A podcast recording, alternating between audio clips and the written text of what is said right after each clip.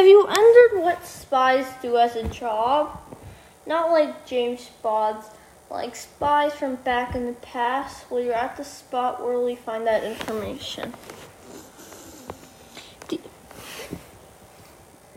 We're talking about times during during the American Revolution. This is how they got started with spies.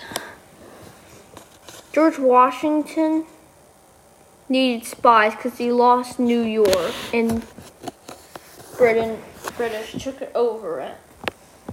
So he started uh, spies called the spy rings. Tricks they used to hide notes in. There's no technology. Is they would make a code bank, invisible ink, and a masked letter.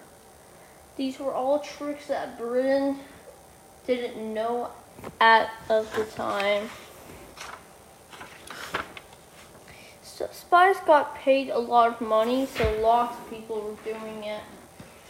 And some other ways people, inf- as a spy, they would hide small notes in a bullet or uh,